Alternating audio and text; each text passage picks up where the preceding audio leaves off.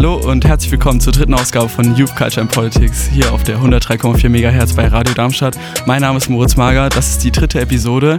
Bei der ersten hatten wir meinen ehemaligen Pro-VK-Lehrer, mit dem ich jetzt ja auch eine aktive Sendung habe, Diskurs mit Moritz, die am vergangenen Donnerstag lief und den übernächsten Dienstag dann auch laufen wird mit sehr interessanten politischen Themen. Das letzte Mal bei Youth Culture and Politics war Cover Soul im Interview. Äh, die Sendung lief dadurch halt eben nur auf Englisch. Da ging es auch sehr viel um einen kulturellen Part. Und dieses Mal äh, wollen wir wieder ein bisschen über Politik reden. Und ich habe hier zu Gast Vivian. Hi. Hi. Ähm, ja, also Willst du dich kurz vorstellen? Ja, ich heiße Vivian. Krass. News. okay. Newsflash. Nee, ich bin 18 Jahre alt. Ich habe gerade Abitur gemacht. Das sind alles so unspektakuläre Side-Facts.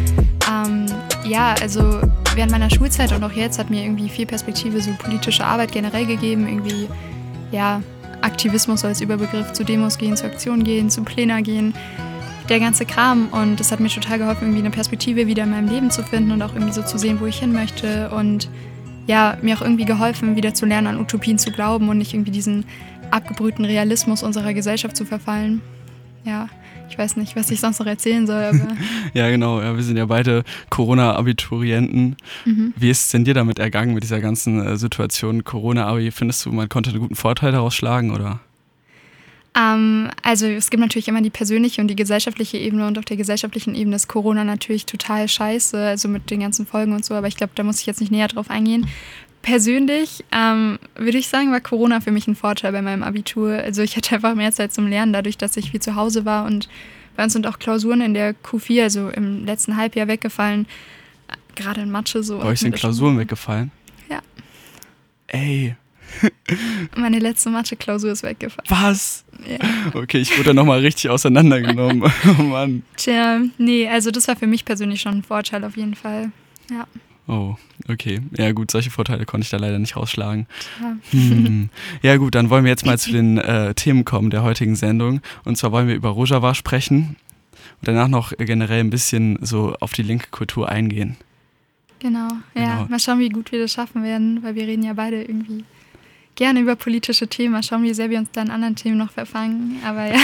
Mal schauen, am Ende mutiert die Sendung zu einer Zwei-Stunden-Sendung. Das ist mir letztens schon mal passiert. Oh, okay. Aber gut. Ja, dann erklär uns doch mal, was genau ist Rojava und wie ist das Ganze entstanden?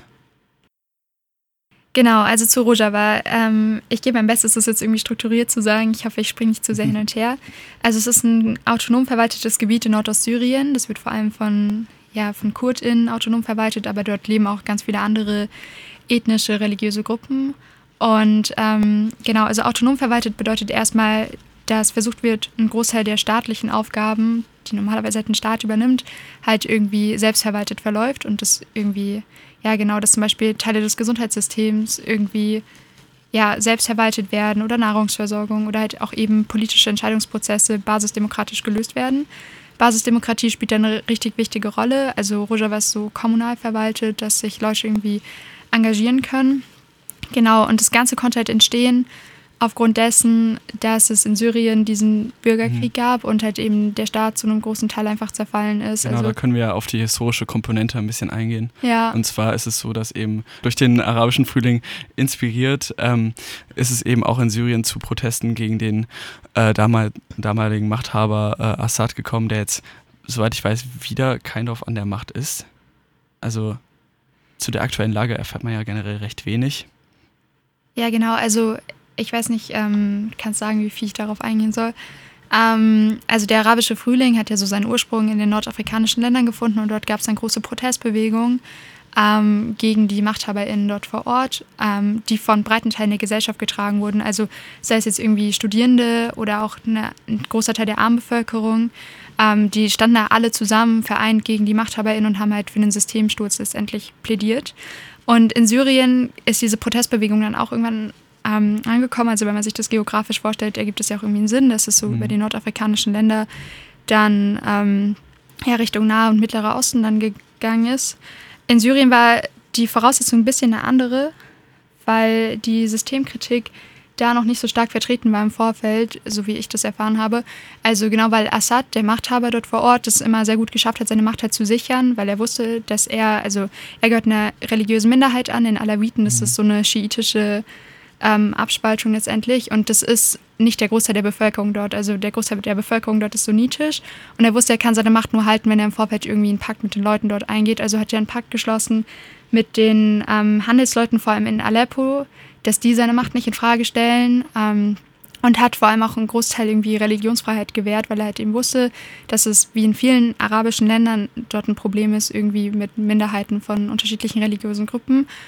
Und ja, das ist auch so ein bisschen der Grund, weshalb seine Macht auch immer noch so gut erhalten wird, weil die Leute halt irgendwie abwägen, was würde passieren, wenn Assad gestürzt wird ja, okay, dann würde es wahrscheinlich eine sunnitische Regierung letztendlich geben, so die würden irgendwie die Macht ergreifen, weil das die Mehrzahl ist und am Ende würden dann wieder religiöse Minderheiten wie die Alawiten zum Beispiel oder irgendwie ethnische Minderheiten wie die Kurden oder so auch wieder unterdrückt werden. So und das ist dann gerade so ein bisschen so eine Abwägung des kleineren Übels, weshalb viele irgendwie sich immer noch nicht gegen Assad stellen, weil sie halt eben Angst haben, was so darauf folgt. Genau, so viel zu der jetzigen Lage.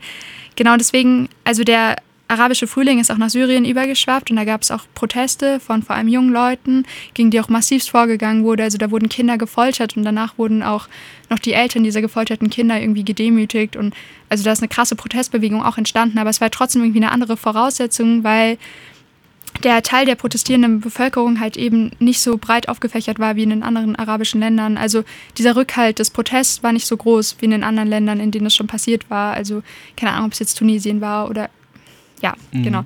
Ähm, das war so eine andere Voraussetzung. Deswegen war es irgendwie teilweise auch sehr schwierig, diesen Protest zu halten. Und ich meine, so Syrien-Konflikt ist ultra komplex und ich glaube, wir könnten da jetzt allein schon irgendwie fünf Stunden drüber sprechen. Ja. Aber ich meine, da haben ja alle Leute irgendwie unterschiedliche Interessen verfolgt und irgendwie der Westen wollte unbedingt Assad stürzen, ähm, ohne jetzt auch wirklich äh, abzuwägen, ob das jetzt so gut wäre zu einem bestimmten Zeitpunkt. Und irgendwie Russland hält irgendwie zusammen mit dem Iran an Assad fest und versucht, den wieder zu stärken. Und dann, also total krass, was da alles abging. Auf jeden Fall im Zuge dessen ist halt ein Bürgerkrieg entstanden. Und dieser Bürgerkrieg hat dafür gesorgt, dass halt ein Großteil der staatlichen Infrastruktur einfach komplett ja, zerfallen ist und so der Staat in sich nur noch in einzelnen Teilgebieten irgendwie besteht und dort auch eine Macht hat, die eigentlich nur auf dem Geheimdienst Assads irgendwie gestützt, äh, gestützt ist. So, da werden Leute terrorisiert und also ist es auf jeden Fall nicht vergleichbar mit unserem staatlichen System hier. Und in großen Teilen ähm, ist der Staat aber einfach schon so weit zerfallen, also dass man von Syrien teilweise auch von einem Failed State spricht, einfach, ja. ähm, dass dort halt eben der Platz war, um sich anderweitig autonom zu organisieren. Und es gab viele Teile in Syrien, die jetzt irgendwie zum Beispiel dschihadistisch kontrolliert waren, aber halt auch eben den Teil in Nordostsyrien, der dann eben von den Kurdinnen verwaltet wurde und so ist das Ganze entstanden. Ja, genau. Und da gab es ja auch am Anfang diesen Jahres äh, eine Eskalation äh, durch die türkische Seite. Ja, genau. Kannst du dadurch um, mehr erläutern?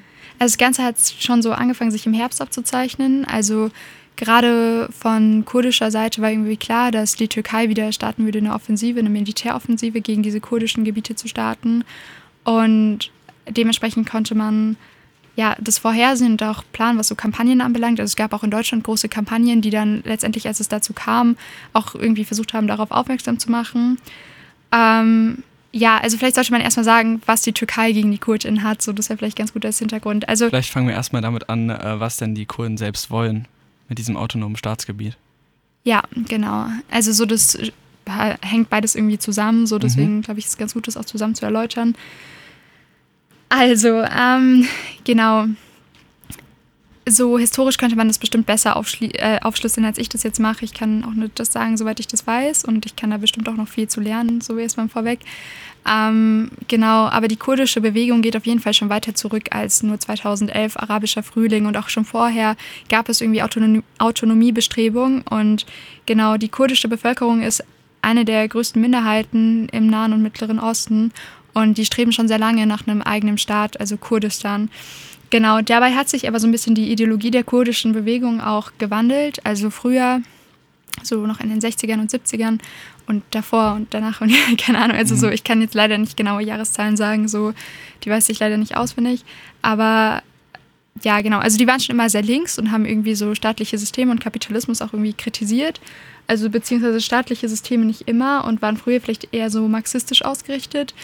Und ähm, dann gab es in der kurdischen Bewegung den sogenannten Paradigmenwechsel, oder nicht nur so genannt, es war ein Paradigmenwechsel unter Öcalan, der so, ja, der geistige Führer ist ein Scheißbegriff. Ja. Mir fällt den, ja, den Begriff versucht man immer zu umgehen. Ja, der, der geistige Vordenker der kurdischen Bewegung war. Oh.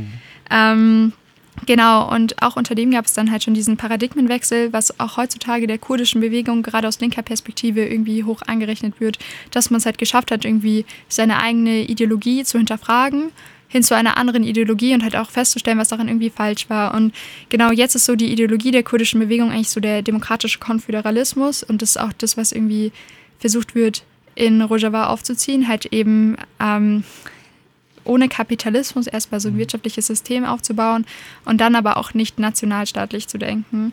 Ähm, genau, das heißt, da wird irgendwie viel kommunal organisiert und vor allem halt Basisdemokratie ist eine dieser drei Säulen. Also man spricht bei Rojava immer von so drei Säulen, die es letztendlich gibt. Und es sind Basisdemokratie, Ökologie und Frauenbefreiung, so drei wichtige Pfeiler der Ideologie einfach, die da verfolgt werden. Genau, und ähm, also der türkische Staat fühlt sich schon sehr, sehr lange gefährdet in den Kurden, weil es ja die größte Minderheit in der Türkei ist, soweit ich weiß. Ja. Und die doch immer sehr stark sind, ein sehr starkes Gefühl von irgendwie Einheit haben, sich abgrenzen konnten. Und gerade auch irgendwie so dieses Ding, die kurdische Kultur so ähm, Mittel ist, um sich halt ja einfach eins als Gruppe zu fühlen. So. Mhm. Ähm, genau, deswegen, es gab krasse Assimilierungsprojekte der Türkei und auch in umliegenden Ländern, also auch in Syrien und im Irak, wurde versucht, halt irgendwie die kurdische Bevölkerung zu assimilieren, indem zum Beispiel es verboten wurde, dass kurdische Vornamen gegeben wurden oder dass Kinder Kurdisch lernen oder sowas. Also da gab es krasse Projekte so und trotzdem wurde diese also diese Gruppe an Leuten niemals ganz assimiliert und die haben immer ihre Kultur irgendwie hochgehalten und das ist letztendlich auch so deren Stärke. Und genau, was halt immer so ein Ding war, war so, wir sind nur frei oder wir sind erst frei, wenn unser ganzes Volk frei ist und letztendlich, wenn wir irgendwie Kurdistan haben und ja, Kurdistan, also da gibt es nur eine Abgrenzung. Also Rojava ist nicht gleich Kurdistan. Rojava bezeichnet man nur dieses Gebiet da, mhm. von dem wir gerade auch sprechen, das auch angegriffen wurde. Kurdistan geht darüber hinaus, ist auch noch in Teilen des Iraks, wo das übrigens auch so gut entstehen konnte aufgrund des Krieges im Irak und des Failed States der darauf gefolgt ist. So. Also immer wenn es quasi so ein Machtvakuum gab, war es viel, viel einfacher, dann halt auch diese Strukturen aufzubauen. Genau. Und ähm, ja, wo war ich stehen geblieben? Genau, also so, es war halt immer klar, okay, wir brauchen diesen Befreiungskampf, damit wir auch selbst alle frei sein können.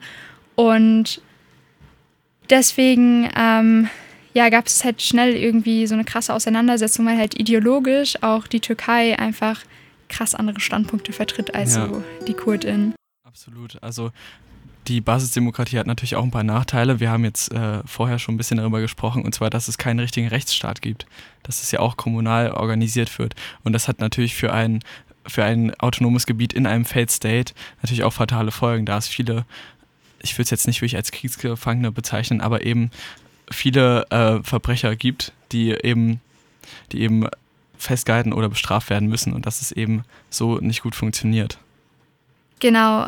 Also so gesehen würde ich sagen, dass an sich es nicht irgendwie schlechter ist zu sagen, dass wir jetzt kein Strafrecht haben, ähm, was in Rojava versucht wird. Also es wird eigentlich größtenteils versucht, ähm, soweit ich das weiß zumindest, ähm, dass es halt nicht dieses übliche Strafrecht wie hier in Deutschland gibt, so oder in vielen anderen Staaten, so von wegen, ja, okay, du hast die und die Tat begangen, hm, dann gibt es das Strafmaß, das wir jetzt auf dich anwenden können, du kommst so und so viele Jahre ins Gefängnis und die Resozialisierung ist dann letztendlich, dass du im Gefängnis irgendwie arbeiten kannst und im krassesten Ausnahmefall vielleicht noch irgendwie eine psychologische Begleitung hast, so.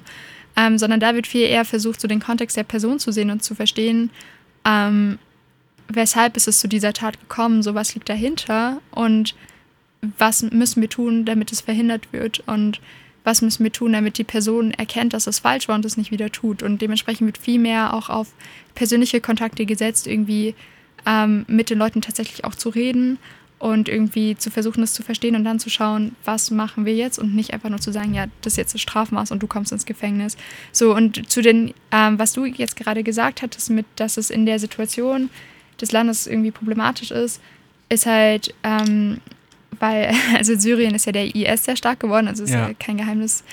Ähm, genau, und gerade im Nordosten Syriens könnte der IS sehr gut ähm, zurückgedrängt werden, eben weil äh, die KurdInnen auch ihre eigenen Volksverteidigungseinheiten haben, die JPG und die JPG. Mhm. Ähm, dabei ist nochmal irgendwie zu sagen, dass die JPG ähm, nur aus Frauen besteht, also es ist die Frauenverteidigungseinheit, was natürlich auch im Kampf gegen Dschihadisten ein enormer Vorteil ist, weil, soweit ich das weiß, ähm, ich hoffe, ich sage nichts Falsches, weil mhm. ich kenne mich mit dem Islam bei weitem nicht so gut aus, wie ich es tun könnte, aber in dem Glauben vieler Dschihadistinnen kommt man nicht ins Paradies, sobald man von einer Frau umgebracht wurde. Ja. Zumindest habe ich das so gehört. Das habe ich auch mal gehört. Genau, also das ist ein ähm, großer Vorteil auf jeden Fall gewesen und dann sind diese Volksverteidigungseinheiten halt eben sehr stark. Ähm, weil man natürlich auch kämpft für die eigene Freiheit und für das eigene Gebiet und für die eigene Utopie letztendlich so. Und deswegen konnte der IS sehr schnell zurückgedrängt werden und viele IS-Kämpfer halt eben auch gefangen genommen werden. Und da gab es ja auch dieses Dilemma, ähm, ja, was ist, ich glaube, das ist nicht mal letztes, also 2019 war das mhm. Problem, glaube ich, Anfang 2019. Zum Thema Rückführung? Ja, genau. Mhm. Dass dann ähm, ja, die KurdInnen gefordert haben, dass halt diese IS-KämpferInnen, die auch zu großen Teilen aus europäischen Ländern gekommen sind, halt zurückgeführt werden, zum Beispiel nach Deutschland und dort halt das Strafrecht auf die angewandt wird, so, weil die das halt eben nicht stemmen konnten in ihrer Organisierung, ähm, diese ganzen Leute abzuurteilen und sich dann darum zu sorgen, was mit dem passiert. Genau, und das war das Problem eben, weil es da eine große Autonomie gibt und schon viel irgendwie selbst organisiert wird. Aber letztendlich, Rojava wird die ganze Zeit beschossen, so. Es ist irgendwie noch keine Möglichkeit, da friedlich irgendwie mhm. ja, was Eigenes aufzubauen, weil es die ganze Zeit eigentlich umringt ist von Konflikten und eigentlich eine ziemlich große Existenzangst letztendlich wieder davor steht. Und dann diese ganzen IS-KämpferInnen sind halt einfach eine krasse Zahl an Leuten, die da halt hingekommen sind und da vorher nicht gelebt haben, die man auch nicht persönlich kennt, die nicht aus dieser Gesellschaft dort heraus entstanden sind und mhm. irgendwie sich dort radikalisiert haben, sondern das ist halt passiert in Deutschland oder in Frankreich oder in Belgien oder keine Ahnung wo. Dementsprechend ist es da mit der Resozialisierung und auch irgendwie dieses Kontextverstehen und so schwierig, weil das Problem ursprünglich ja nicht in Rojava oder in Syrien mhm. entstanden ist, sondern halt in den Ländern hier. Ja, absolut. Ist ja auch so, dass das Rückführungsprogramm jetzt nicht nur Rojava betroffen hat, äh, den Staat, der äh, westlich davon ist, oder dieser, dieses Staatsgebiet von Syrien, Idlib, das war mhm. ja auch ganz, ganz stark davon betroffen, dass da eben sehr, sehr viele ähm, islamistische Gefangene ja. waren, die eben auch im großen Stil zurückgeführt werden sollten, was auch zum Großteil geklappt hat, was aber politisch, jetzt auch hier parteipolitisch teilweise zum Verhängnis wurde, mhm. was man auf jeden Fall sagen kann. Was ich ziemlich diffus finde, ist eben, dass die äh, kurdischen Streitkräfte ja auch Seite an Seite mit türkischen Streitkräften äh, gekämpft haben, vorerst gegen den IS. Wie konnte es denn dann dazu kommen, dass eben die Türkei dann eben Rojava angreift? Ja, genau. Also ähm, da muss man ja jetzt auch mal sehen, mit wem in dieser Anti-IS-Koalition dann auch kurdische Gruppen zum Beispiel irgendwie verbündet waren. Und es war ja auch so, dass irgendwie die USA diese kurdischen äh, Volksverteidigungseinheiten auch stark unterstützt haben, also die JPG mhm. und die JPG, weil sie halt letztendlich, muss man so sagen, Mittel zum Zweck waren, um den IS zu bekämpfen. Man wusste, was die für eine militärische Stärke haben und dass es ohne die auch nicht geht. Und in diesem Kampf gegen den IS war es dann okay. So die Türkei also hat sich bestimmt schwer getan, damit Seite an Seite mit ihnen zu kämpfen, das auf jeden Fall. Aber dadurch, dass die Türkei auch in einem Bündnis mit den USA sitzt, wird es da auch keine andere Möglichkeit gegeben haben. Ähm, ja, dann hat, haben die USA ihre, Drupp, ihre Truppen, vor allem mit den, ihre Truppen abgezogen und ähm, dementsprechend auch die Kurden da komplett allein gelassen. Und also ich meine, tun jetzt auch ja. so, als hätten die nie irgendwie mit denen zusammengearbeitet.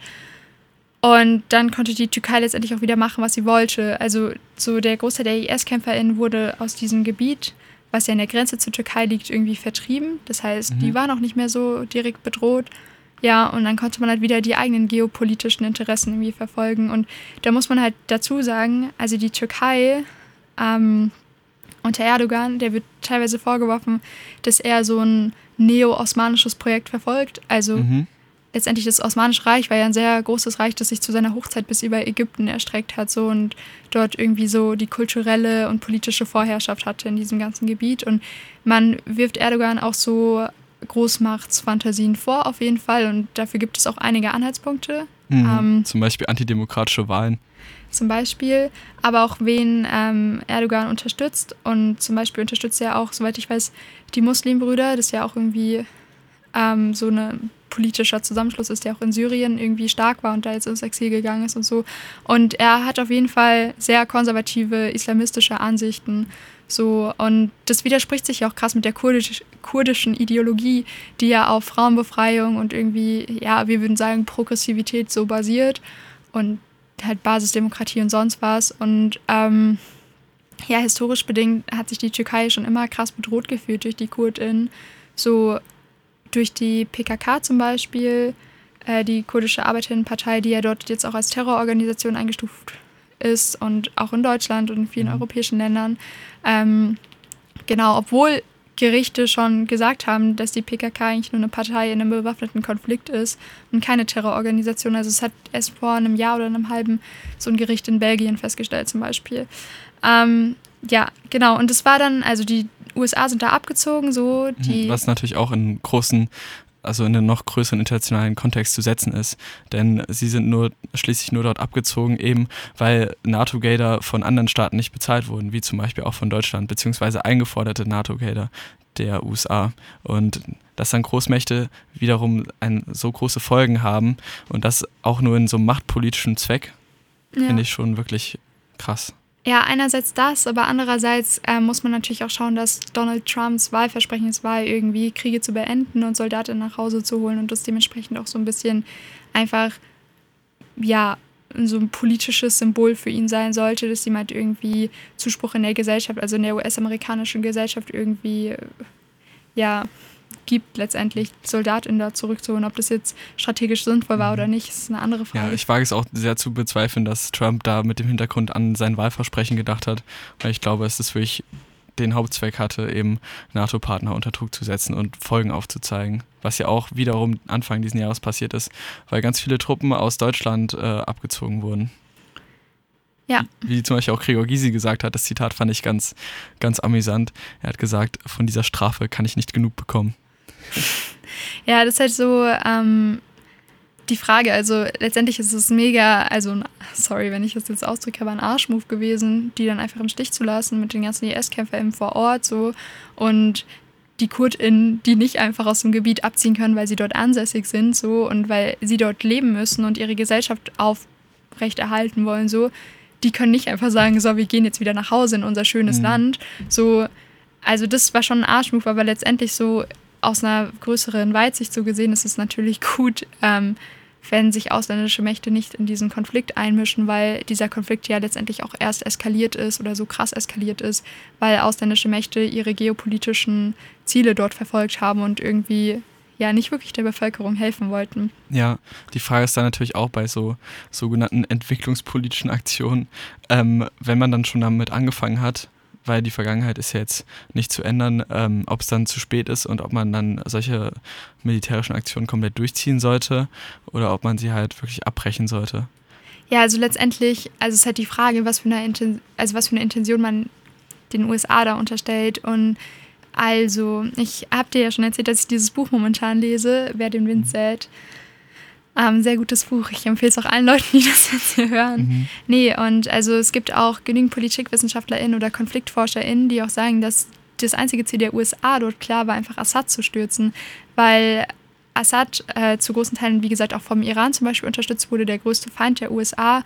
Und ähm, ja, das ist halt einfach, also die USA dort halt lieber eine Regierung gesehen hätten, die irgendwie westlich orientiert ist. So und das deren größtes Ziel war und das sieht man auch so ein bisschen am Vorgehen der USA während dieses ganzen gesamten Konfliktes so, ähm, dass das das vornehmliche Ziel war. Und natürlich ähm, war Assad oder ist Assad ein schrecklicher Machthaber so und schrecklich für die Bevölkerung dort, aber die USA ist halt nicht zugunsten der Bevölkerung vor Ort vorgegangen, weil sonst hätte sie viele Entscheidungen wahrscheinlich anders getroffen und nicht so forciert, sondern halt einfach aus dem eigenen Machtinteresse. Und ja, sie haben halt gemerkt, dass es nicht funktioniert, dass sie es halt nicht so einfach stürzen konnten, dass es für sie auch viele Ressourcen zieht, diesen Krieg dort zu führen. Und dann sind sie halt gegangen. Also, ja. Ich meine, das ist ein ähnliches Bild wie in Afghanistan. Ja. Also. Oder wie im ja, okay, nee. Im Irak haben sie es geschafft, Saddam Hussein zu stürzen. Aber letztendlich, wenn man sich das anschaut, ähm, ja, vor dem Irakkrieg gab es eine enorm große Mittelschicht im Irak, die gebildet war, eine sehr hohe Alphabetisierungsrate, eine geringe Kindersterblichkeitsrate, ähm, auch im weltweiten Vergleich, also nicht nur im Nahen und Mittleren Osten. Und ja, das ist alles krass gefallen und also krass gesunken, so im Verlauf des Krieges und jetzt ist die Alphabetisierungsrate irgendwie nur noch bei 50 Prozent. Mhm. Ähm, und irgendwie die Kindersterblichkeit viel höher. Ein Großteil der Bevölkerung lebt in Armut und von der Hand in den Mund. So, man redet ja auch immer davon, dass es im Irak so viele gebildete TaxifahrerInnen gibt, mit denen man sich dann irgendwie über Philosophie unterhalten kann. Oder so Bagdad war früher das kulturelle Zentrum und heutzutage ist einfach ein zerstörtes Land. Und ich meine, natürlich kann kein gesunder Staat oder keine gesunde Gesellschaft vielmehr aus, also von so einer Basis erwachsen. Und da sieht man halt sehr krass auch wieder, dass es den USA damals nur darum ging, Saddam Hussein zu stürzen. Und also da ging es dann vor allem um die Ölproduktion im Land so und ja, keine Ahnung, ja. sich dort halt die Ressourcen zu sichern. Und letztendlich, was mit der Gesellschaft danach passiert, kein Wunder. Und ich meine, aus dieser Basis heraus ist auch der IS erwachsen zum Beispiel. Und so, also das ist ja ein perfekter Nährboden für Fundamentalist in jeglicher Art. Und das ist halt keine Weitsicht. Und ich finde es halt einfach immer absurd, wenn sich dann irgendwie westliche Großmächte hinstellen und irgendwo einmarschieren, von wegen, ja, wir bringen hier jetzt Frieden und Demokratie hin, also sorry. Aber mhm. mehr als irgendwie geopolitische Interessen oder Rohstoffsicherung habt ihr auch nicht im Kopf, so. Also, ja, keine Ahnung. Also, es macht mich mhm. wirklich aggro. sorry. So, jetzt sind wir thematisch ja schon ein bisschen ausgeschwiffen, aber ich würde sagen, wir kehren wieder ein bisschen zurück zu Rojava und äh, der Türkei und eben zu den Eskalationen, die es da, die sich jetzt, wie ich jetzt herausgefunden habe, ähm, schon im Herbst angekündigt haben, im vergangenen, ähm, und die dann eben passiert sind Anfang diesen Jahres. Ja, wobei es die erste militärische Intervention auch schon im Herbst gab. Also so dieser Tag X, ich kann jetzt den genauen Tag nicht mehr sagen, aber ich meine, es wäre im November gewesen. Also von daher, aber ich meine, Mhm. Von der Kälte her ist es schon Winter. ähm, ja, genau, es war irgendwie absehbar, dass die Türkei dort einmarschieren würde, eben weil sie sich halt krass bedroht gefühlt hat durch diese Stärke der KurdInnen dort. Und ähm, ja, genau, und das halt auch einfach irgendwie langfristig gesehen von denen einfach ein Projekt ist, die KurdInnen zu schwächen. Und ja, also keine Ahnung, manche Leute gehen so weit und sagen, dass denen es sogar egal ist und die die lieber komplett auslöschen durch ihre militäre Intervention ähm, solange die die nicht haben, ist denen irgendwie alles recht. Also ich meine, das sind natürlich teilweise auch Spekulationen und kann ich jetzt nicht so belegen, aber das sind halt alles irgendwie Meinungen dazu. Genau, und das Krasse daran ist halt, dass es komplett völkerrechtswidrig ist, was die Türkei dort gemacht hat und die Türkei als NATO-Partnerin irgendwie, ja, wurde dafür, also ich meine, es gab so ein paar Diplomo äh, diplomatische Statements von wegen, ja, ist ja, ja, schon schrecklich, was ihr hier macht, aber letztendlich, pff, so. Es hatte keine echten Folgen durch die NATO. Ja, genau. Und ähm, die Türkei konnte dort letztendlich machen, was sie wollte, irgendwie militärisch ähm, gegen diese kurdischen Gebiete dort vorgehen, ähm, gegen die autonome Selbstverwaltung dort vor Ort und da einfach krass wichtige Infrastrukturpunkte irgendwie auch zerstören zum Beispiel. Und ich meine, im Vorfeld hat die Türkei auch schon krasse Sachen abgezogen, wie zum Beispiel irgendwie einen Staudamm zu bauen, damit die Wasserversorgung dort irgendwie knapp wird oder so. Also das gab es auch alles schon. Und was halt irgendwie dieses krass Fatales, was da passiert ist, ist halt einfach, dass die Türkei unterstützt wurde von SöldnerInnengruppen und von dschihadistischen Milizen. So und halt im Zuge dieses militärischen Konfliktes es letztendlich auch dazu gekommen ist, dass deutsche Leopard 2 Panzer, die halt an die Türkei, mhm. unsere NATO-Partnerin, geschickt wurden, dann in den Händen von dschihadistischen Milizen waren. So. Und also letztendlich sorgen wir dafür, dass irgendwelche Dschihadistinnen wieder Waffen haben, wieder ihren fundamentalistischen Kampf irgendwie weiterführen können mit unseren Waffen so. Und ich meine, es ist auch in der Vergangenheit schon passiert, dass die USA teilweise irgendwie dschihadistische Gruppen unterstützt haben, um bestimmte MachthaberInnen zu stürzen. Ähm, mhm. Ich meine, Zum Thema so Waffenexport kann man ja generell recht viel sagen. Was, ja, total. Äh, also ich bin generell generell komplett gegen Stopp des Waffenexportes äh, an andere Staaten. Was man, was jetzt natürlich immer das Paradebeispiel ist, ist zum Beispiel Saudi-Arabien. Ja. Äh, der Waffenexport von Deutschland an Saudi-Arabien ist, soweit ich weiß, der größte. Also Saudi-Arabien ist der größte Abnehmer. Mhm. Da gibt es ja auch jährlich diese Waffenmessen. Da gibt es von der Heute-Show zum Beispiel immer ähm, ganz witzige Interviews, wie der dann da neben den ganzen Saudis steht und die so ein bisschen sich ein bisschen drüber lustig macht und so. Ist natürlich ein ernstes Thema.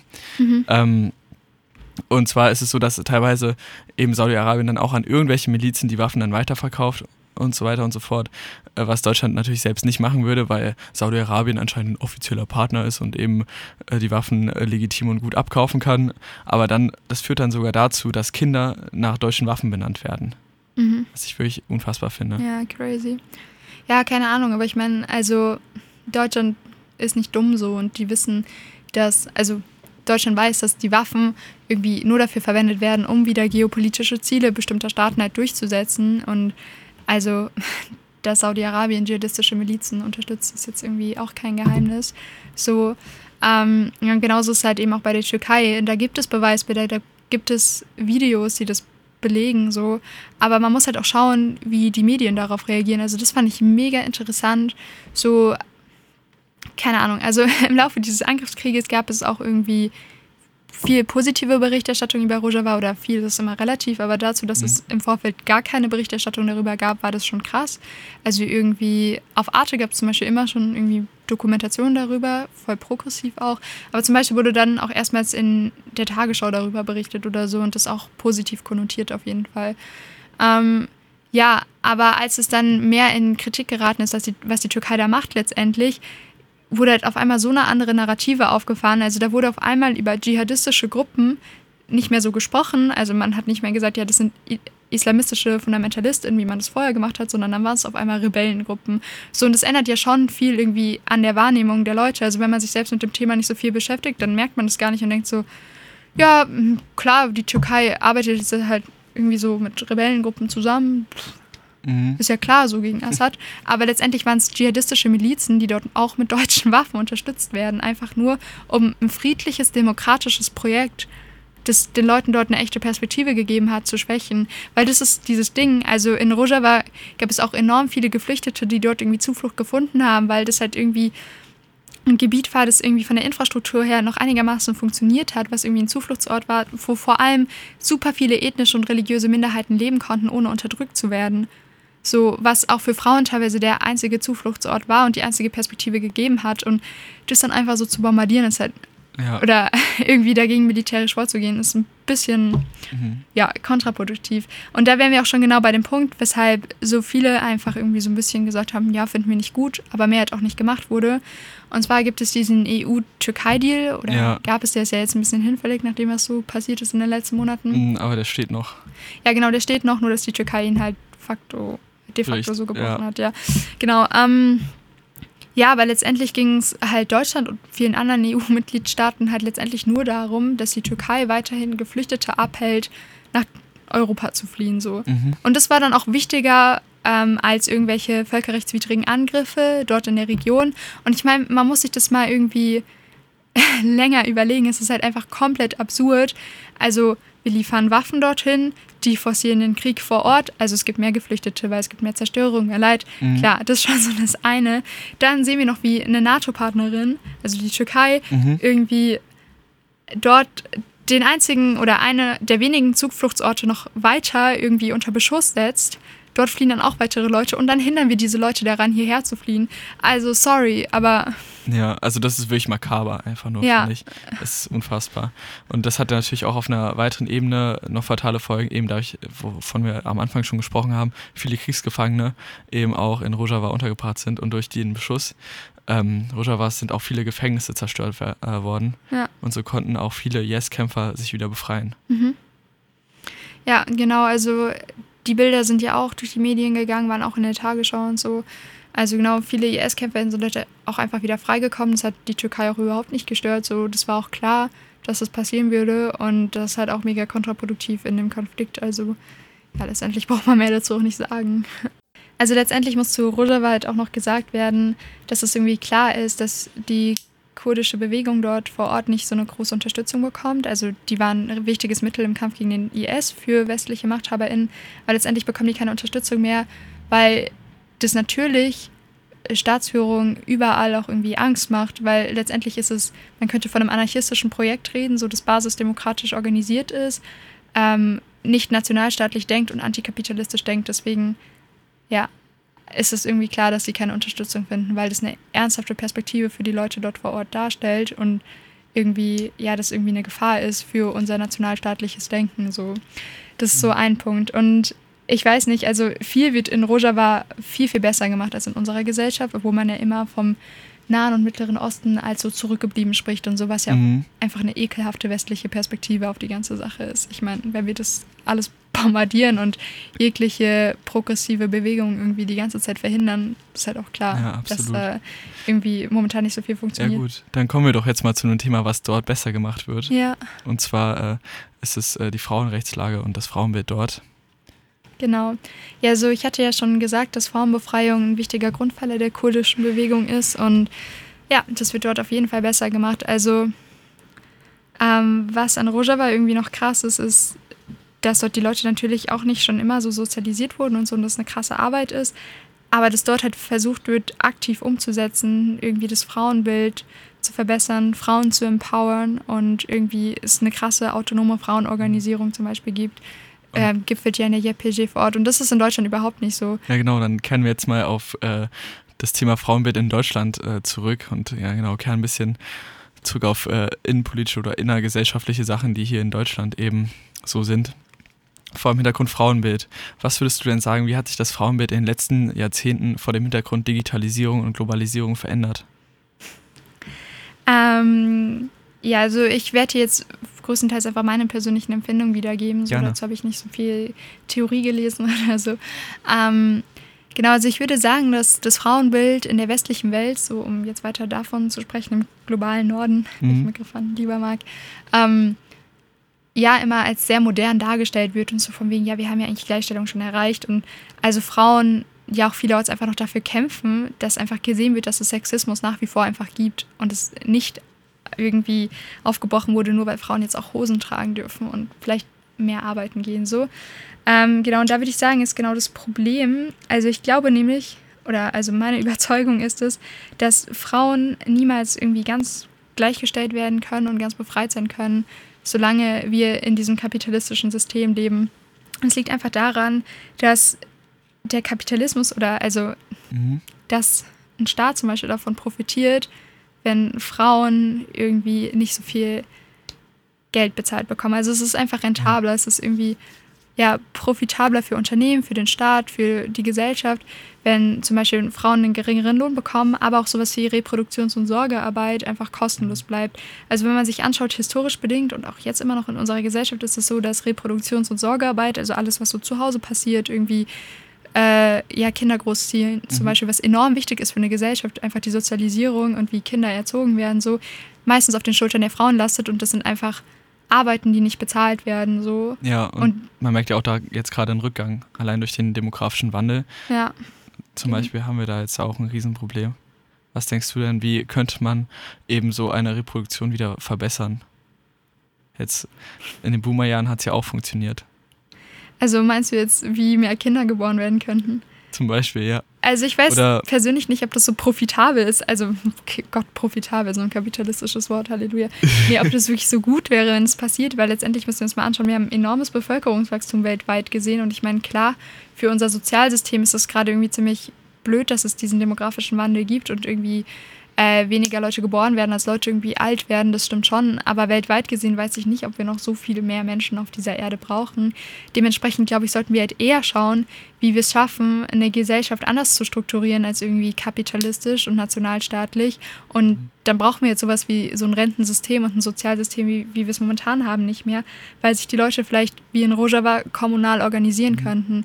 So, also von daher ja, keine Ahnung. Und das ist auch das, was ich meinte. Ich glaube, es würde niemals eine Frauenbefreiung geben, solange wir in diesem System leben, weil halt dieses System davon profitiert, dass so eine große Gruppe, also so eine große Bevölkerungsgruppe einfach ausgebeutet wird, so oder zumindest irgendwie schlechter gestellt ist als Männer, so und also keine Ahnung, der Staat profitiert davon, dass Kinder irgendwie in einer gewissen Weise sozialisiert werden und erzogen werden. Frauen werden dafür nicht bezahlt.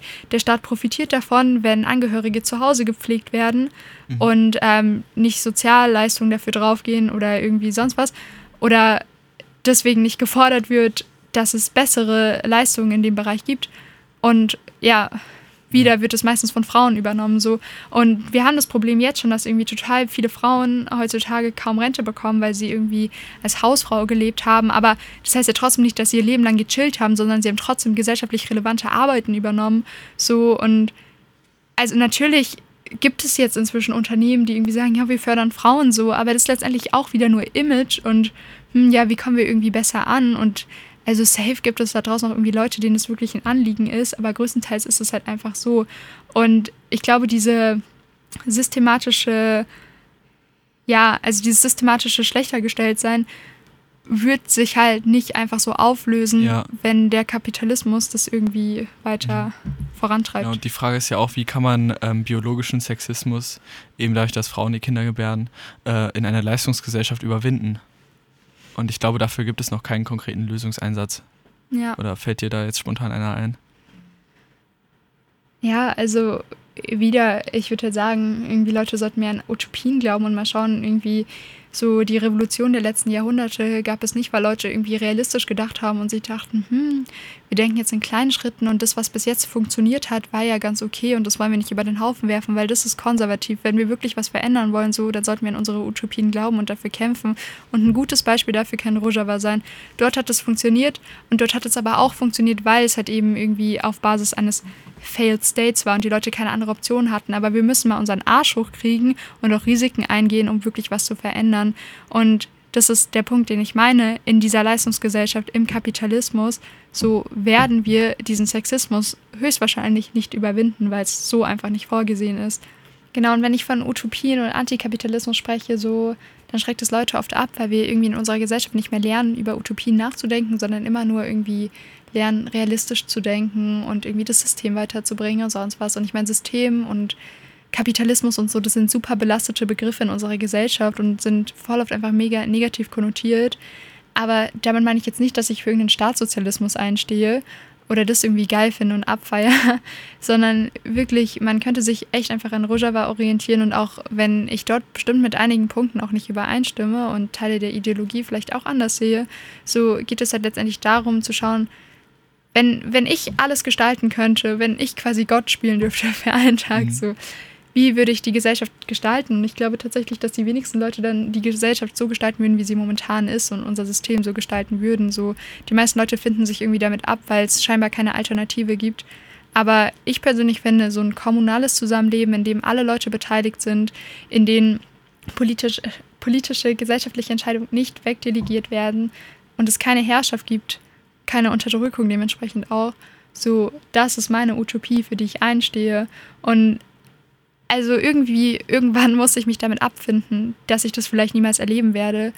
Aber ich will doch so fair sein, dass vielleicht irgendwie Future Generations, so, wenn wir darüber reden, irgendwann diese Möglichkeit haben, das zu erreichen. Und letztendlich, wir könnten heutzutage auch nicht in so einer Gesellschaft leben, wie wir es jetzt tun, wenn Generationen vor uns nicht schon dafür gekämpft hätten. Das ist eine recht schöne Abschlussrede, würde ich sagen. Also man muss an Utopien glauben. Ist wirklich ein Zitat, das ich hier jetzt schön raus mitnehmen kann. Dankeschön für dieses Gespräch, Vivian. Gerne, gerne.